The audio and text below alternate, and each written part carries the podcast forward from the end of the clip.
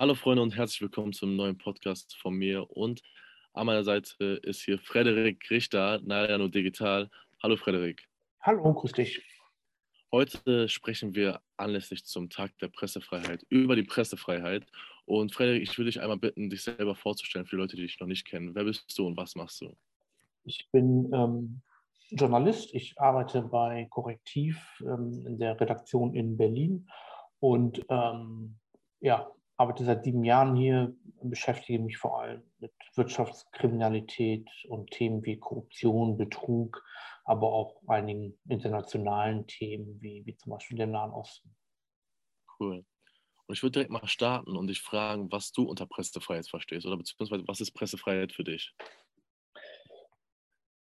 Puh, ähm, Pressefreiheit, so ein schöner Begriff, muss man immer gucken, was man darunter versteht. Ähm, Naja, Pressefreiheit bedeutet, dass die, die Medien äh, unabhängig arbeiten können, dass sie sozusagen, ähm, dass der Staat vor allem, dass die Regierung eines Landes ihnen nicht einfach reinreden können, dass sie sozusagen ihre, auch ihre Meinung, ihre Gedanken, ihre, ihre Rechercheergebnisse in unserem Fall veröffentlichen können, ohne dass es Zensur gibt. Dass, also, dass es keinen Staat gibt, der sagt, ähm, das und das dürft ihr nicht schreiben. Ja. Ähm, Pressefreiheit geht aber eigentlich auch noch weiter, äh, meiner Meinung nach. Ähm, oder sozusagen unabhängige Medien äh, können auch nur dann unabhängig sein, wenn sie zum Beispiel auch finanziert sind. Wenn Pressefreiheit kann auch gefährdet sein, wenn Medien sich in einem Land überhaupt nicht mehr finanzieren können und sie von Anzeigenkunden, von großen Unternehmen extrem abhängig sind und deswegen nicht mehr über diese Unternehmen berichten können. Ähm, dann gibt es hier sozusagen keine Zensur, keine Eingriffe des Staates, aber trotzdem eine große Gefährdung von unabhängigen Medien und für mich damit auch ähm, von, von Pressefreiheit. Mhm. Und was ist daran so das Wichtige? Also wieso ist die Pressefreiheit so wichtig und essentiell für uns? Ja, die, die Presse ist deswegen wichtig, weil sie quasi eine Kontrollfunktion ausübt. Es ist ja unsere Aufgabe als Presse, über die Wirtschaft zu recherchieren, über die Regierung zu recherchieren, über Politiker zu recherchieren. Und ähm, wenn das niemand tut, dann gibt es sehr, sehr viele Fehlentwicklungen. Ja, ähm, wie wird zum Beispiel das Geld der Steuerzahler ausgegeben? Ähm, ja, werden, äh, wird das sinnvoll ausgegeben oder wird das einfach verschleudert? Oder lassen sich Politiker bestechen im Gegenzug für die Bevorzugung von bestimmten Unternehmen? All das recherchiert ja die Presse oder berichtet darüber. Und es, es geht, glaube ich, gar nicht darum, jeden einzelnen kleinen oder großen Skandal aufzudecken. Aber allein dadurch, dass es die Presse gibt und dadurch, dass sich Menschen, Hinweisgeber, Whistleblower, sagt man, ja auch an die Presse wenden können, äh, potenziell, verhindert das, dass solche Fehlentwicklungen komplett ausufern. Und, und deswegen braucht jedes Land eine Presse, man spricht ja auch von der vierten Gewalt, die sozusagen unabhängig da ist, ähm, man sagt immer Power and Money, also Geld und Macht auch, auch zu kontrollieren und darüber zu berichten. Und es, es gibt Studien, dass es da, wo es keine Presse gibt, gerade im Journal- Lokaljournalismus, äh, es mehr Umweltskandale gibt, es mehr Korruption gibt. Und deswegen ist es ganz wichtig, dass jedes Land eine freie Presse hat. Was sind denn die Voraussetzungen für Pressefreiheit? Was kann man tun, damit die Pressefreiheit gewährt werden kann in einem Land? Ähm, einiges habe ich ja schon angesprochen. Also es darf keine, keine direkte Einflussnahme des, des Staates geben. Ähm, es muss eine unabhängige Finanzierung geben. Und, und zumindest eine diverse Finanzierung, ja, es, und auch ein diverses Mediensystem. Es darf zum Beispiel nicht so sein, dass es nur private Zeitungen gibt, die zu hundert Prozent von Anzeigenkunden finanziert sind. Nein, ja, es muss immer eine Mischung geben, ähm, damit es sozusagen quasi auch bei den Medien keine Fehlentwicklung gibt. Da kann ja, ähm, und eine Mischung heißt zum Beispiel, wie wir es ja hier in Deutschland haben, man hat die Rundfunkgebühren, man hat den, den Rundfunk, ja, die sicherlich auch ihre Probleme haben. Man hat aber auch die, die Zeitungen, ähm, die auch sozusagen dem Einfluss der Anzeigenkunden ausgesetzt sind, aber die haben ja auch Abonnenten, Abonnentinnen, die bezahlen. Ähm, dann hat man sozusagen noch eine neue dritte Säule wie Korrektiv, einen gemeinnützigen Journalismus, der durch Spenden finanziert ist. Und das ist ganz wichtig, weil dann kann sozusagen niemand alleine eine Macht haben über Medien, die, die zu beeinflussen. Ähm, Und dann gibt es aber auch noch viele andere Dinge, zum Beispiel eine innere Pressefreiheit, dass auch die Verleger, denen die Zeitungen gehören, nicht einfach reinquatschen können, was die Journalisten schreiben. Ähm, und aber auch, dass Journalisten gesetzlich besonders geschützt sind. Dass zum Beispiel, wenn jemand uns anzeigt, dass dann nicht einfach die Polizei direkt bei uns eine Durchsuchung macht. Ja, dass sozusagen wir ein, das Berufsprivileg haben, auch dass wir...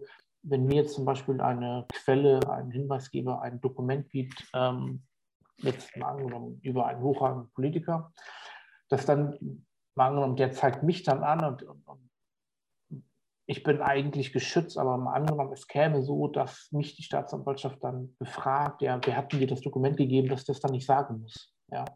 Ähm, so, und dass auch die Hinweisgeber, die den Medien Dinge geben über Korruption, über Umweltskandale et cetera, geschützt sind, gesetzlich.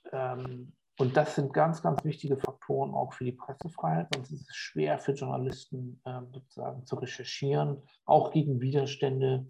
So. Und deswegen ist, wenn Journalisten anderen Leuten auf die Füße treten und etwas veröffentlichen, von dem andere nicht wollen, dass es veröffentlicht wird,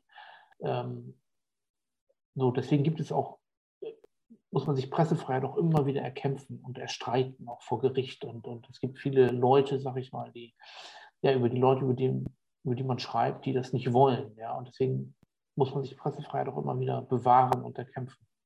Mhm. Das klingt ja eigentlich sehr gut. Und wieso, wenn das ja so gut klingt, was ist der Grund dafür, dass in manchen Ländern es keine Pressefreiheit gibt oder die Pressefreiheit sogar bedroht ist? Pressefreiheit ist sozusagen auch ein Ergebnis der Demokratie. Ja, man, man braucht erstmal eine Demokratie, die zu, dem Erke- zu der Erkenntnis kommt, wir brauchen eine unabhängige Presse, ähm, die dann auch manchmal zum Beispiel die politischen Parteien einer, einer Demokratie nervt. Ja. Es gab ja verschiedene Parteispendenskandale fast überall. Ja. Ähm, S P D, C D U, F D P, bei der AfD auch. Und die Parteien stützen ja die Demokratie, müssen aber sozusagen auch von der Presse kontrolliert werden.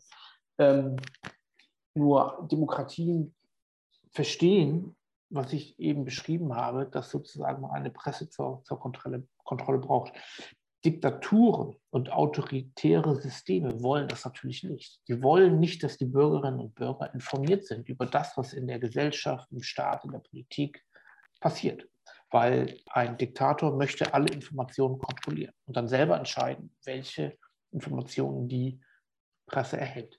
Und ähm, es gibt in vielen Ländern sozusagen ähm, kleine Gruppen, die, die ein Land regieren. Ja? In, in, in, in Russland ist es jetzt zum Beispiel Wladimir Putin, hinzu kommen seine Geheimdienste, aber auch Oligarchen, ein kleiner Kreis von Leuten, die große Teile der Wirtschaft kontrollieren.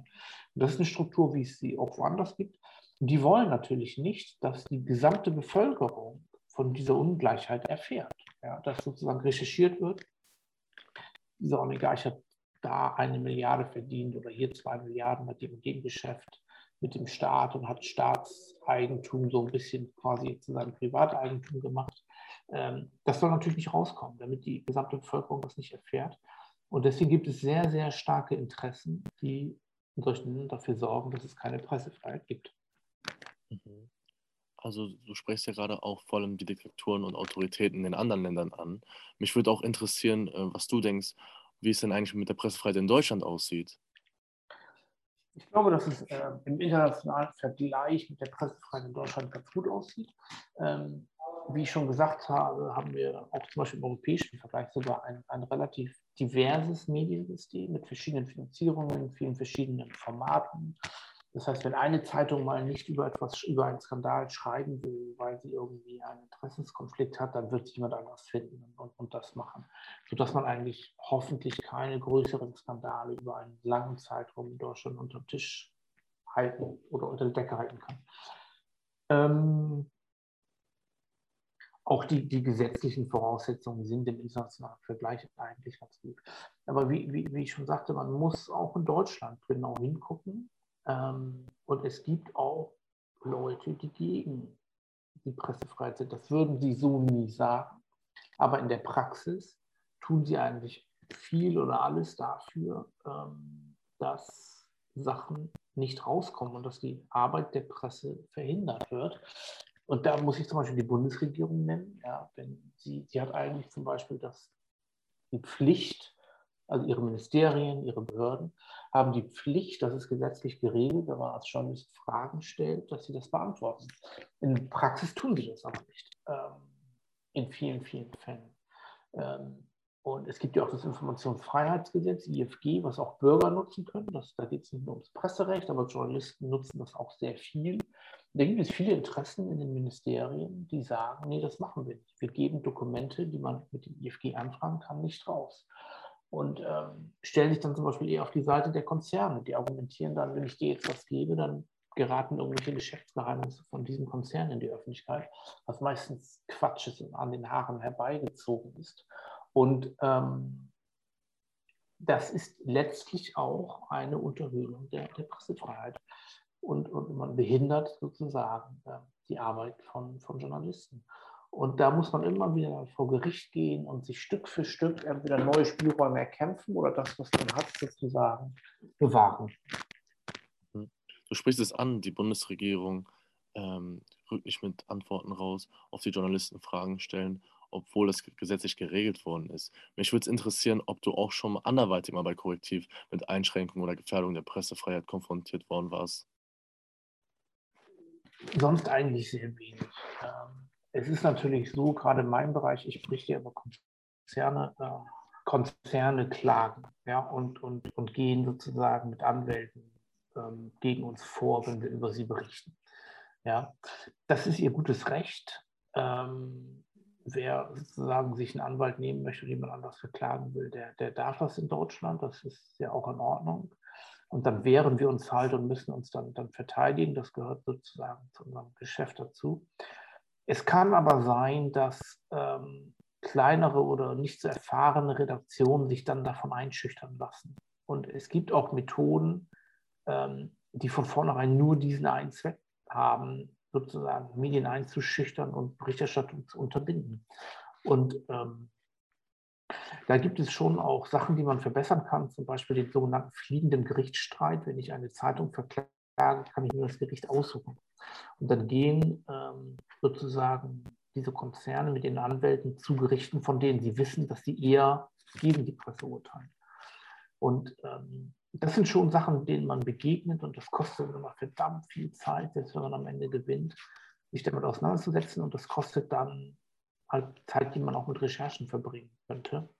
Ähm, deswegen wäre es, glaube ich, ganz gut, wenn es höhere Hürden gäbe, ähm, Journalisten zu verklagen, beziehungsweise ähm, die Möglichkeiten, sich zu verteidigen, be- bessere wäre. Also da, da, da könnte man schon noch was machen.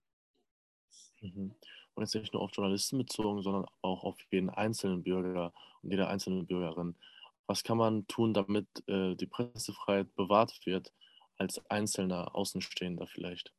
Also man kann erstmal Medien konsumieren und, und ich sag mal in, im Rahmen der Möglichkeiten auch dafür bezahlen. Ja, wenn man, man, gut, man zahlt ja die, die, die Rundfunkgebühren, aber ähm, man kann Medien also einfach finanziell unterstützen, gerade indem man, wofür ich immer plädiere, Lokalmedien zu unterstützen.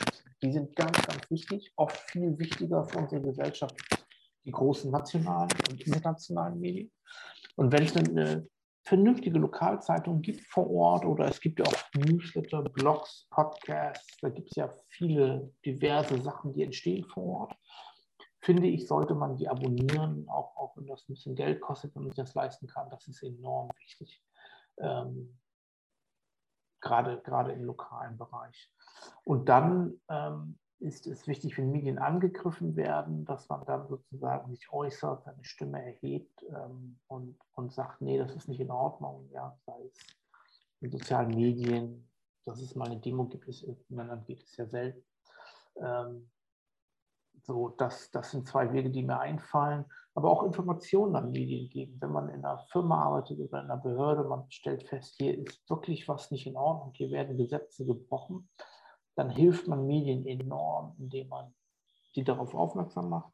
Aber auch in kleinerem Maße äh, Feedback geben, Leserbriefe schreiben auf konstruktive Weise, auch mal sagen, das war jetzt nicht so gut von euch, da seid ihr übers Ziel hinausgeschossen.